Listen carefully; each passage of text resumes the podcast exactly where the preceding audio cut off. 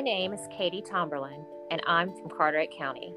This is Community Rising, Shoreside's environmental stories, broadcasting from the Working Narrative Studio. Coming up next are stories from coastal North Carolina.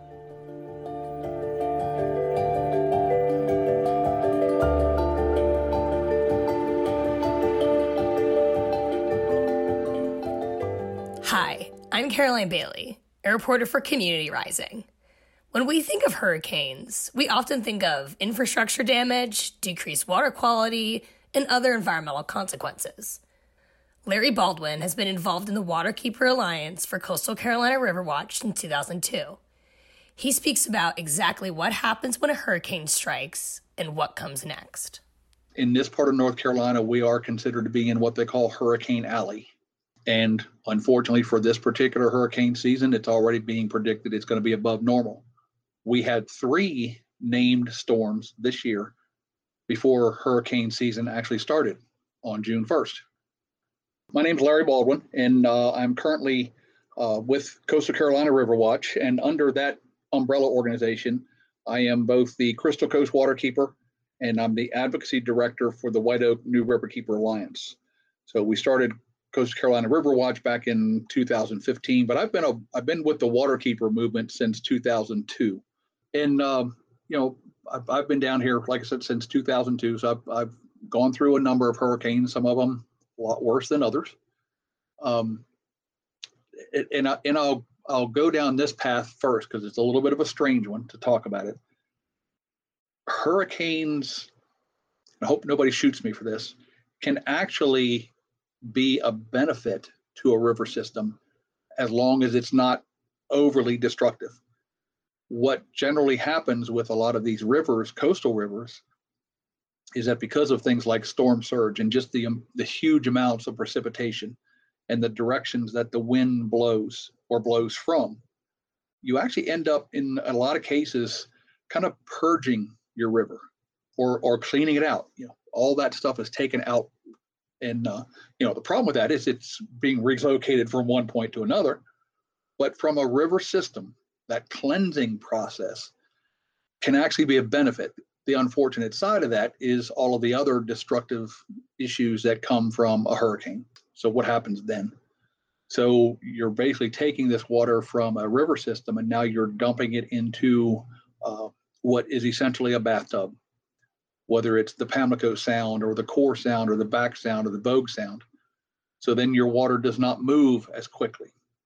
Um, the other problem with that, with with the hurricane and with any actually any major storm, can be the whole issue of sediment, sedimentation. So you have issues of of what is now this change in water quality, the combination of of sediment, um, of silt, of all the pollutants that are now in the water. So a hurricane in eastern North Carolina, not that it's any different from other places in a lot of respects, environmentally is just it's a train wreck because of of the just the different types of damage and the different types of things that we put in its path.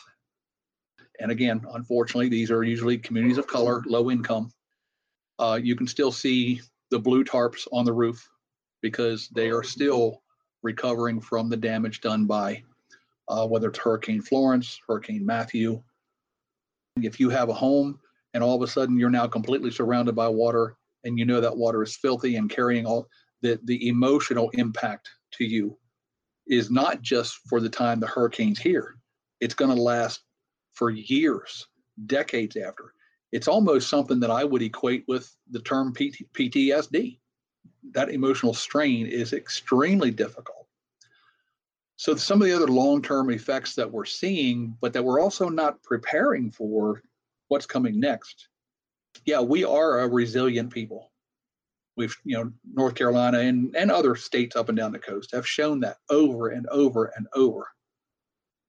But we need to start looking at what we can do to not even put ourselves in those situations to start with and for this society to continue moving forward, we got to make some real changes because you know this earth that we call home is not as infinite as I think people think it is.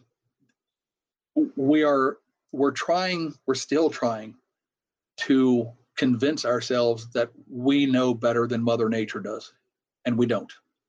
So if we don't start playing by her rules, then she is going to call us to court. And, you know, for, you know, excuse the way I put it, then there's going to be hell to pay.